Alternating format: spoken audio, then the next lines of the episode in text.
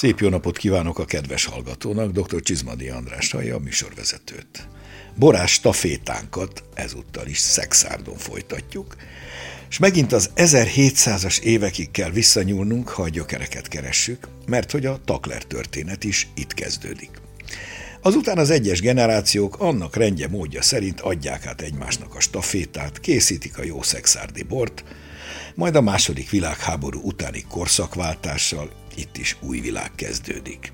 Jelentős veszteségekkel, amire a koronát a nagyapai ősi ház és pince elvesztése tette fel a 70-es években. Nos, innen kellett felállni. Maradt a rozoga állapotú, majd száz éves öreg, sárközi tanya, a városon túl, a Decsi hegyen. Itt kezdett el új életet és új boréletet Takler Ferenc a 80-as években. Szép lassan, majd egyre gyorsabban, ahogy a két fiú is cseperedett, rendbe szedte a tanyát, előbb bővítgette, aztán bővítette, aztán tovább bővítette, és már a valóságos birodalommá tette. Közben a fiúk, András és Ferkó is beálltak, és így összeállt a Takler trió. Egyik sikert halmoz a másikra, már több mint húsz éve. Takler Ferencet 2004-ben a Magyar Borakadémián az évborászává választottuk, és a sikertörténet azóta sem áll meg. Számos boruk valódi ikonnak számít a hazai borpalettán, ilyen a Regnum, a Primarius, és még folytathatnánk. Velük beszélgetünk ma múltról, jelenről, és talán egy kicsit a jövőről is. Tartsanak velünk, szabadítsuk ki a szellemet a szexárdi palackokból.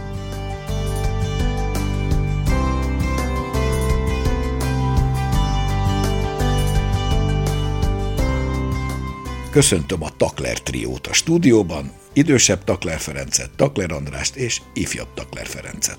Mi is sok szeretettel köszöntjük a kedves hallgatókat. Üdvözölünk minden hallgatót. Én is üdvözlök mindenkit. Takler Feri, egészítsük ki a múltat. Én elmondtam ugyan nagyon tömören, de hányadik generációs vagytok most? Én vagyok az idős Takler Ferenc a kilencedik generáció, fiaim a tizedik, és az unokáim a tizenegyedik generáció. Tanult mesterség volt ez, vagy csak az ősöktől örökölt, mondhatni génkódolt tudása borral? A, az utóbbi a való igaz. Állítólag a mi borainkba csörgedezik egy kis vér is. Nem az iskolapadba tanultam. Én egy gépész technikus vagyok, Állítólag a Pécsi Zirpernoszki Károly gépipari technikum az egy nagyon jó borászképző tanoda volt. Bokjóska is ott végzett, Güncer Zoli is, úgyhogy Tessék. vagyunk onnan egy páran. Az elsők között voltál, aki szexárról palackozott bort, még a 80-as vagy 90-es évek elején. Igen, de azt még nem forgalmaztuk. Az a bizonyos 90-es Cabernet Fran volt, csodálatos szép bor, de nem volt még lehetőségünk, merszünk, nébuszoknak tűnt a, a palackozás úri huncutságnak, és a megélhetés forrása nem abból táplálódott. Mikortól táplálódott abból? Gazdasági helyzet nem tette lehetővé a palackozást. Úgy éreztük, hogy ez már kihívás. Tehát vállalni kell. Nekem egy elég biztonságos kannás piacon volt, és ebből lassan-lassan kezdtem úgy biztonsággal megélni de egyre kevesebbnek éreztem, mint kihívást ezt, és mindenképpen eldöntöttem, hogy itt nincs más út, mint előre. És bele kell vágni.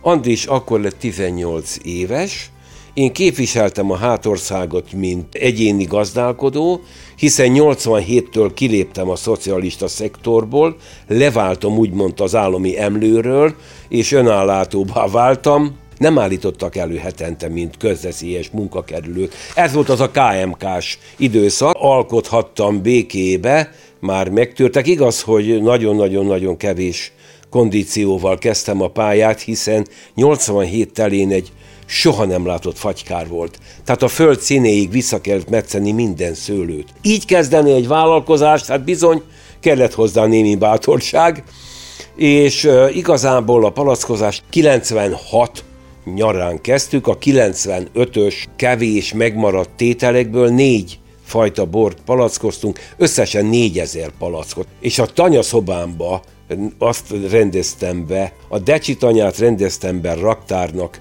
betömtem az ablakokat a, a régi ágynemű matracaival, vettem egy óriási erőfeszítéssel egy klímát, Emlékszem még erre a korszakra.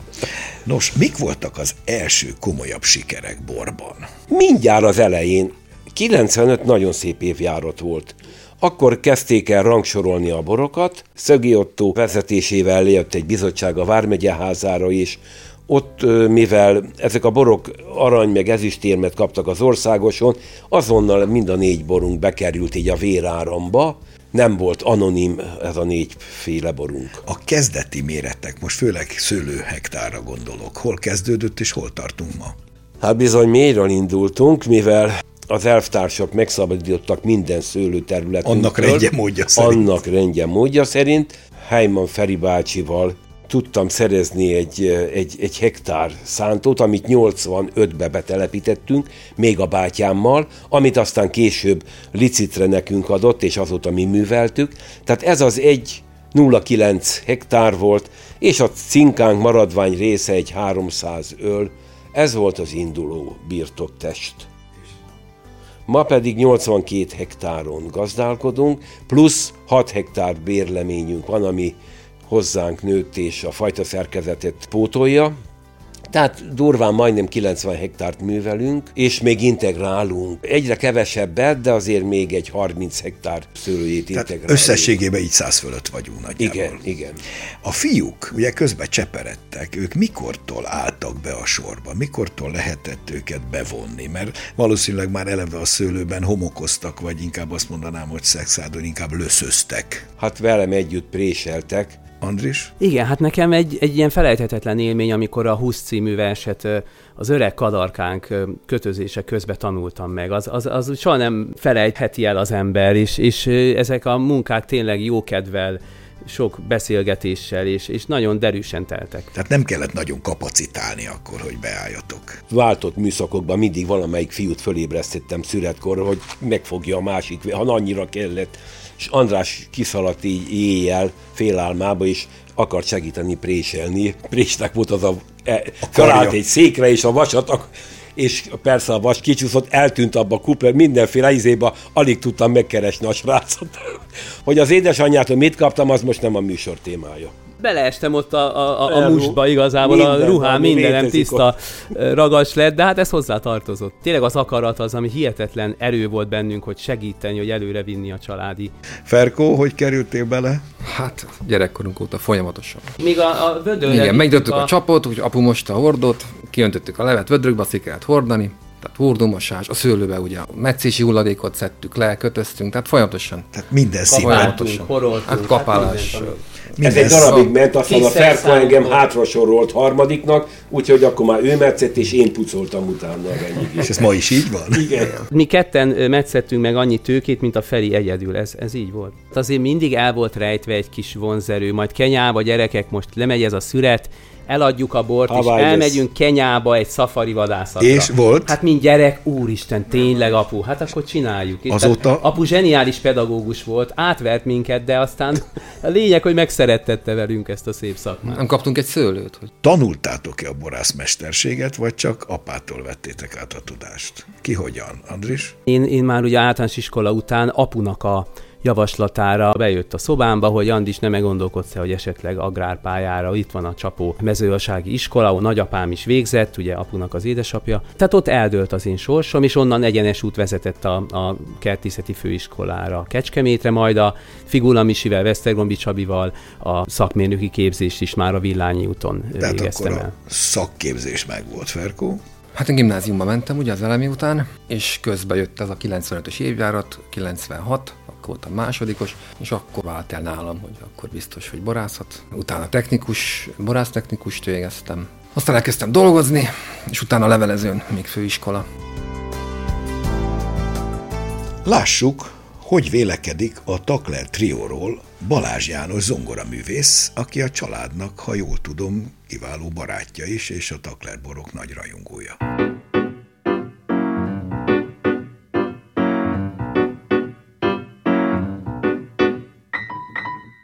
Pár évvel ezelőtt, most már talán lassan tíz éve volt az első személyes találkozásunk a Takler családdal, a feleségemmel együtt.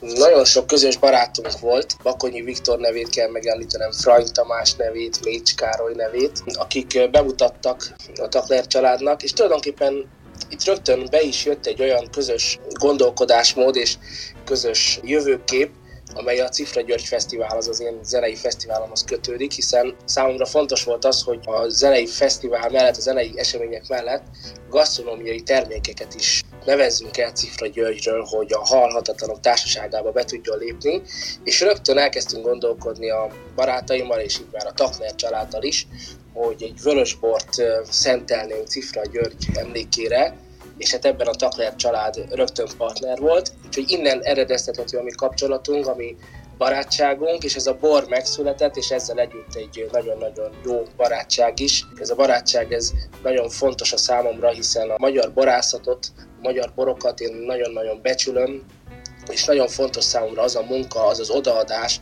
az a hit, amit ők tulajdonképpen minden egyes alkalommal, minden egyes borba beletesznek, hogy ez követendő példa, ez a barátság az évek alatt csak erősödött, és a Cifra György Fesztiválral, majd pedig az emlékévvel együtt tudtunk nagyon sok szép dolgot megvalósítani.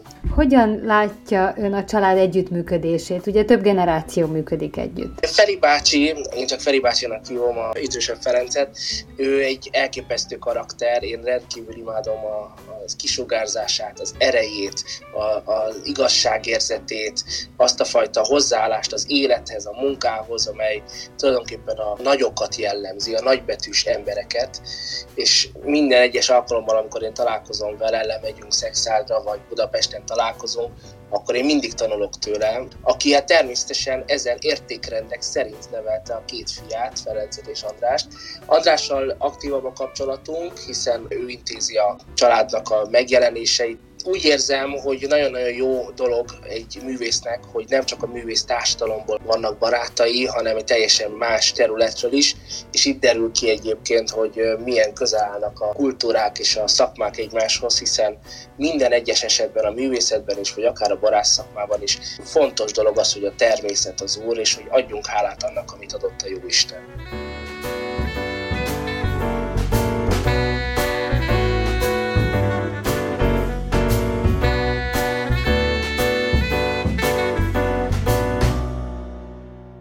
melyek voltak a birtok bővítésnek a különböző fázisai, mert ugye több fázisban bővült, egyre nagyobb és nagyobb lett a birtok. Mi 77-be kerültünk oda a házunk kisajátítása okán.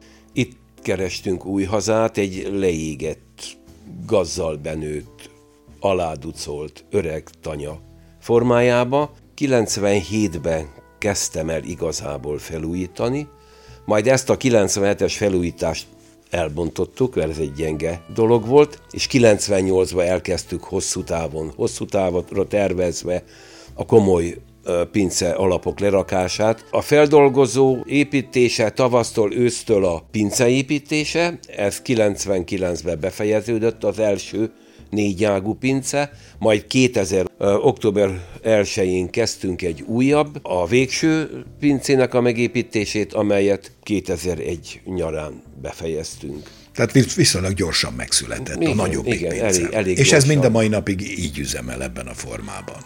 Így van, de 2010-ben folytattuk az utolsó nagy hajó építését.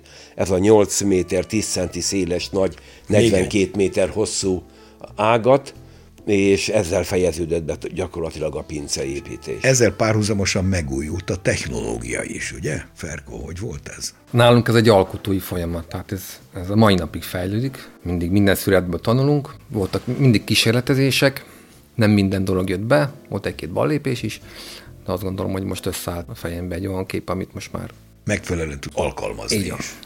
Tehát tökéletes. Minden rendelkezésre áll Igen. a mai technológiai közben, szinten, amire Közben szükség. a szőlészetben is ugye, ugye a klónok, fajták, stb. Mai napig folynak átoltások, tehát ez egy folyamatos fejlődés és alkotói folyamat. Soha nincs vége. Közben panzió is épült, mert azért, ha már pince van, azért a derék jó borász kollégák és bort ivó közönség szeret ott aludni, és Andris, hogy volt ez a panzió? Hogyne, hát ezt, a, ezt az élet kényszerített erre minket igazából, ugye mi azért kint vagyunk eléggé a belvárostól, és évekig hallgattuk azt, hogy hát ha nincs szállás, nincs konyha, akkor megyünk tovább villányig. Óhatatlanul éreztük, hogy muszáj a vendéglátást fejleszteni. Első lépésként ugye a panzió 8 szobával 2008-ba, de aztán ugye jött az, hogy, hogy hát nincs meleg konyha, csak szállás, meg maximum egy kis hidegtál, és akkor, amikor egy újabb pályázatot írtak ki, akkor beszéltem rá úgymond a, a családot arra, hogy, hogy ne csak egy, egy komoly objektum legyen, hanem legyen wellness, legyen konferenciaterem. Nagy fába vágtuk a fejszét, az első évben apu majdnem be is zárta, mert ugye nagyon nehezen tudtunk lábra kapni a várostól kívül, főleg a, a hétköznapokban, de aztán hál' Istennek a Takler borkedvelők elkezdtek jönni, foglalni, és akkor a wellness is meg tudtuk nyitni, összeállt egy nagyon jó konyha, most már több ízben a régió legjobb hoteljének választottak az egyik magazin szavazói, olvasói. Nevezzük nevén, elkészült a kúria. Másik lábunk igazából, a birtoknak a, a másik lába a borászat mellett. Mindezek finanszírozása hogy történt? Önálló vagy pályázatok is minden volt ebben? Hát ahogy sikerült. Banki kölcsön, minden. Amit az élet adott, azt mi minden megpróbáltunk megragadni. Még azt is megragadtuk, amit az élet nem kínált. Ezt hívták kamikáze pincének, ezek voltunk mi. Így neveztek minket, igen, az egy fő kereskedőnknek a tulajdonosa elnevezett minket kamikáze pincének, most már 20 éve talán. Igen. Ez.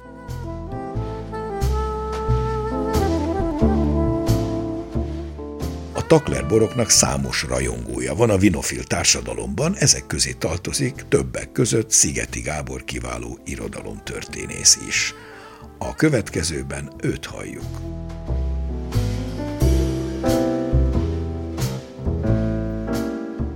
Feleségemmel együtt. Belekerültünk, belecsuppantunk 2002-ben ebbe az egész gasztronómiai körbe, akkor azt találták ki a gasztronómusok, hogy a Budavári Fesztiválhoz kapcsolódóan lesz ilyen nagy gasztrovacsora, meghívnak tíz éttermet, és azt találták ki, hogy mindig legyen valami művészi kapcsolódás, és akkor az Írószövetség elnökét kérték, hogy tíz magyar írót jelöljenek ki, és így kerültem én abba, hogy meg kellett írnom. Bután hangzik, de csak az én írásom felelt meg, a másik kilenc írónak visszaadták, hogy írják át. Ezek után megkértem, hogy a következő évben találjunk ki valami műsort, kitaláltunk, hogy színészek. És akkor ismerkedtem meg Takler Feriékkel, ha jól emlékszem, a Dunaparti szállodában vettünk részt egy közös ebéden, és megírtam, hogy milyen volt ez a vacsora. Aztán jött egy Takler vacsora, ott én már bemutattam Takleréket, én vezettem föl az estet, sőt, írtam egy, hogy mondjam, a Bikavér bemutató versikét is ott, és aztán így, így rengetegszer voltam le Feriéknél, és hát rengeteg élményem van. Egyik kedvencem az, hogy levitt Feri a pincébe január elején, és mutatta, hogy mutatok neked új borokat. És hát valami szörnyű löttyet öntött a poharamba, és mondom, de Feri, hát ez ihatatlan. Hát nem látod benne a potenciált, tehát ez egy akkora merró, ebből lesz a regnum. Mondom, hát lehet, hogy ebből lesz a regnum, de látod benne a potenciál, de ez egy ihatatlan ital, nekem bort adjál. És akkor írtam egy Arma Labirintus című könyvemben, ez meg is jelent, hogy hát ez a félelmetes, hogy a borász az látja a jövőt a borbarát meg szereti meginni a jelet, mert hát én nem tudom megítélni, hogy milyen lesz az a bor. Két év múlva ittam abból a regnumból, és tényleg csodálatos volt. Hogyha összefoglalná így a taklerik jelentőségét Szexárdon, akkor mi az, amit kiemelne? Szexárdon nagyon erős volt a széthúzás a borászok között. A taklerék benne voltak abban a csapatban, amelyik összefogta és próbálta harmonizálni a, a szexárdi borászokat. A másik dolog, hogy ha jól kalkulálom, náluk jelentkezett először az a nagyon fontos tendencia, hogy András is és, és Feri is, a két fiatal rögtön beépült, tehát indulással beépült az új generációként, és folytatták. Azóta a Heimanéknál beépült, Vidáéknál beépült a következő generáció, tehát hogy ez egy nagyon lényeges dolog volt, hogy ők ott, hogy gyakorlatilag mind a két fiú aktívan részt vesz a borászatban, és mindaz, amit a Feri létrehozott, az folytatódik a fiaiban. A borász borászat az, az nem egy generációs műfaj. Nem véletlen, hogy a franciáknál két évszázados generációk vannak a borászatban. Tehát az a tapasztalat, amit, ami, amit, amit a Feri összegyűjtött, az most már ott van a fiaiban. Ezt én nagyon fontosnak gondolom. Mert hát végül is a borászat az művészet. Melyik a kedvenc bora Takleréktól? Pénteken, elmúlt pénteken a Takler borbárban Ákossal tartottunk Rúdi estet, és ott egy 2017-es kékfrankost ittunk, aminek az a neve, hogy minden 50 évben. Hát ennél fantasztikusabb kékfrankost én még az életben nem ittam. Nem véletlen, hogy ez a neve, hogy minden 50 évben van ilyen, ami hát egy, persze egy fantázia név persze, de ez most e pillanatban a legkedvesebb taklerborom. Milyen volt az élmény, amit adott? Na most én mindig hangsúlyozom, most éppen a boros könyvemnek az utolsó oldalait írom valahol a 350. oldalnál, hogy én ugyan borról írok, de soha nem magáról a borról. Tehát én meg nem fogalmazom azt, hogy, hogy mi volt benne az élményem, mert én nekem a bor mindig azt jelenti, hogy valami a borról eszembe jut. Ha sok jó dolog jut eszembe, akkor az egy jó bor. A takleréknél az jutott eszünkbe, hogy, hogy be kell fejeznem a könyvet, és hogy tulajdonképpen mennyire sajnálom, hogy már megírtam a takler bikavé fejezetet, tehát ezt már nem lehet belerakni, és már írtam szexáti kékfrankost, tehát sokkal izgalmasabb számomra egy bor, amit bennem, mint gondolkodást kivált, mint maga a bor íze. Engem mindig az izgat, hogy egy bor felgyújtja a fantáziámat. Már maga az a cím, hogy minden 50 évben. És akkor rögtön elkezdem, hogy mi volt ezelőtt 50 évvel és már kiderül egy halom történet. Tehát nekem mindig az a bor izgalmas, amelyiktől meglódul a fantáziám, de én nem borszakértő vagyok, hanem író.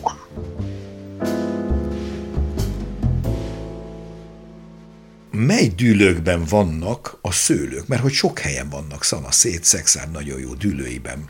Talán a legjellemzőbbeket említsük meg. Négy fő termő terroárunk van, ez a, a Tanya körüli Decsihegy, ott van 8,5 hektár, majd Guravicába szintén 8,5 hektár, az egy déli délkeleti tájolású agyagos teroár, majd Szent a Völgy, ami szintén egy, egy gyönyörű, szép vörös agyagos délkeleti terület, 13 hektár, és Strázsahegy, szintén agyagos. Most már nagyon-nagyon fontos a talajszerkezet, tehát nem a Csernozjon vagy Lösz hanem az agyagos területekre fókuszálunk, és a komoly borokat ott termeljük. Ott is Strázsegyen mint egy 5 hektár szőlünk terem, főleg a Merló lett a Strázsöhegy hazája. Mivel a Strázsöhely a legjobb vízgazdálkodású, az talán a legagyagosabb, így a magas vízigényű merló ott nagyon szeret. András, nagyon nagy a fajtakör először is, de a nagy világfajtákon túl nagyon erősen figyeltek a hazaiakra is. Abszolút. Helyman Zoltánnak köszönhetően,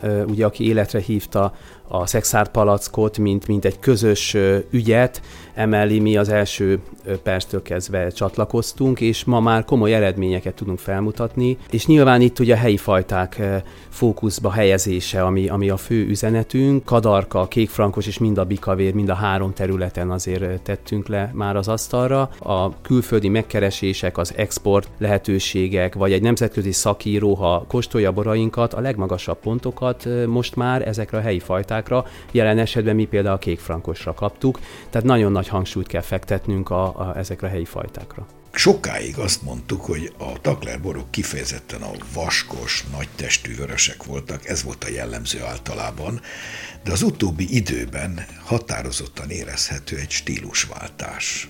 Mintha szelidültek volna egy kicsit a tanninok is. Amikor én elkezdtem a Nemzetközi Borakadémiai Képzés Ruszton, sajnos én nem tudtam elvégezni, de nagyon jó rálátást kaptam a világra, és, és ott egy teljesen új világba csöppentem, és amikor hazajöttem, ezt megpróbáltam átadni a Ferenceknek, hogy nem kell már olyan vastag bort készíteni, eleganciát, és hát ugye öcsém, Ferkó jól vette az adás, és ma már ő ezt meg tudja valósítani. Ferkó, hogy varázsolod át a dolgokat? Mi az új koncepció lényege? Hát a kulcsszavak, az elegancia, a tisztaság, harmónia, egyediség. Erre törekszem. Megtaláltuk a megfelelő dűlőkben, a megfelelő fajtát, megfelelő Tehát klónokat. Ez a, az az alapja, ugye, a maga az alapanyag. Szüreti időpont, kulcskérdés, különböző fajták. Nincs túlérett szőlő, csak éppen érett. E, igen. Hát a világfajtáknál azért kell az érettség. A burgundiai fajtáknál még fontosabb, hogy időben szedjük le. Ott a gyümölcsösség, a szép sav a kulcskérdés. Mi a helyzet a hordó használattal? Az új hordó használat ö, csökkent, kevesebb kerül vadonat. Így van, így van, így meg van. nagyobb méretű hordónetán, Így nem van, 200 500 literes űrméret a Kisebb a döntő. fafelület arány. Így van, újszerű hordók, de folyamatosan rotálva.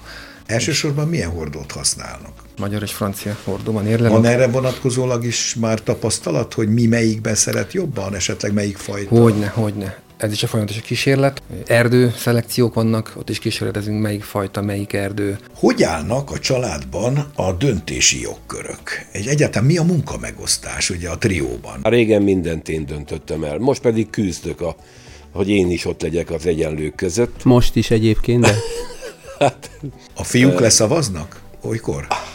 Olykor, Kettő az egyben? igyekszünk, Hát de ne- nehéz, nehéz. Ez elő-előfordul néha, ha hagyom magam, de hát ez ilyen az élet. Ugye elkezdtük 20 éve a, a, a, intenzív ö, pince fejlesztést, és az építkezést azt én vittem. Na most az építkezés eléggé elszólított. Akkor kezdtünk szakosodni. Feri a termelésben maradt, kizárólag Andris a menedzsment dolgait, és ez így, ez így áthallással működött a dolog, de mindig megbeszéltük, kóstoltuk együtt, együtt is, külön is, és a végén ugye a pénzügyek maradtak az én kezemben, miután már a fejlesztéseket befejeztük, és zömmel most a cég pénzügyeit intézem. Andris? Ugye én, amikor elkerültem főiskolára, hazajöttem, apu rögtön mondta, hogy fiam, te vagy most már itt az öltönyös ember, akkor bejött ugye a pincekönyv, tehát rám ragadta először ez az administratív rész, aztán ugye a marketing is fejlődött itt a közösségi oldalaktól egyéb, tehát én ezeket képviselem, meg a legtöbb borkostolót én viszem. Beszélő rész. Így van, így van, és hát a borbárt is. Ferkó, maradt a pince. Maradt a szőlő és a pince.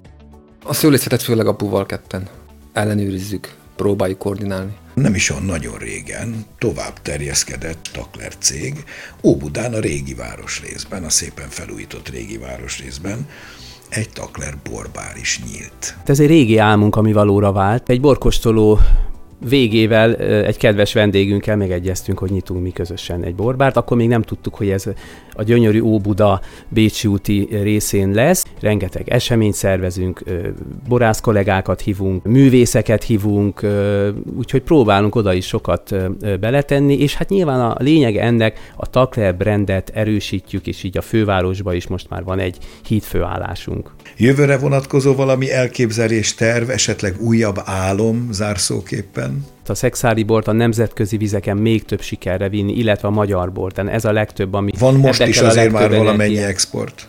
Van, van, de ebbe azért még nekünk sok mindent kell tennünk. Megköszönöm Takleréknak a szíves közreműködést, az egész triónak a mai műsorban. Mi köszönjük a Mi köszönjük a lehetőséget. Köszönjük a. És most hallgassuk meg, mi újság a borok világában. A híreket Novák Dóra szemlézi. Ismét lesz magyar borokat bemutató stand a Vinitalin Veronában április 2-a és 5-e között. A Vinitali a világ egyik legnagyobb borkiállítása, a nemzetközi borszakma legfontosabb referencia eseménye. 2022-ben 88 ezer borszakember látogatott el a rendezvényre 139 országból. A Vinitalival egy helyen és egy időben rendezik meg az Enolitek borászati felszerelések és berendezések szakvásárát is. Fehérbor kategóriában a Pannonhalmi Cseripincészet 2019-es Septumus rajnai rizlingje, a vörösborok közül pedig a Villányi Güncer Tamás pincészet 2019-es GT50 küvéje nyerték el a Magyar Borszakírók köre által odaítélt 2022-es Magyar Bor nagydíjat. A zsűri az általuk az elmúlt évben kóstolt borokból állította össze a legjobbnak ítélt fehér és vörös borok Super 12 listáit, majd a 12-es listákra felkerültek közül egy vakkóstolón kiválasztottak egyet-egyet a Magyar Bor Nagydíj 22-es nyerteseiként.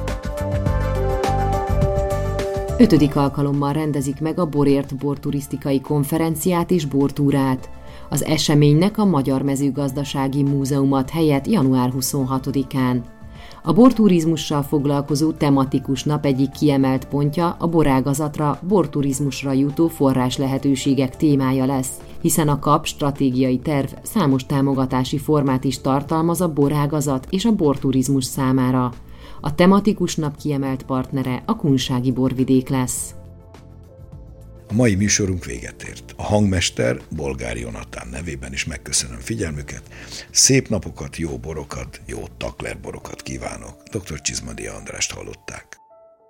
Az elhangzott műsort a Duna Média Szolgáltató Nonprofit ZRT megrendelésére készítette az NTVA 2023-ban.